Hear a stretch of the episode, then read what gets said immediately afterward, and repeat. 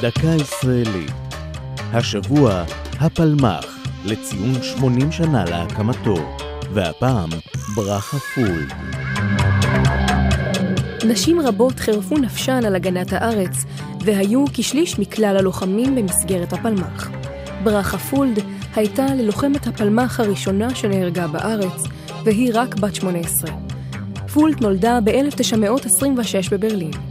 עם עליית הנאצים עלתה ארצה והצטרפה לארגון ההגנה כקשרית, ולאחר התיכון התגייסה לפלמ"ח, הכוח הצבאי הסדיר של ההגנה.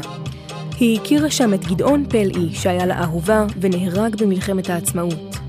בליל 24 במרס 46 השתתפה כמפקדת חוליה בליל וינגייט, מבצע להורדת מעפילי הספינה אורד וינגייט האיטלקית שעגנה בתל אביב. משוריין בריטי שסייר באזור הבחין בפעילות, וכשהתקרב, פתחו עליו באש. אז נורתה פולד נפצעה ונלקחה לחקירה, שרק לאחריה הובהלה לבית החולים, שם נפטרה.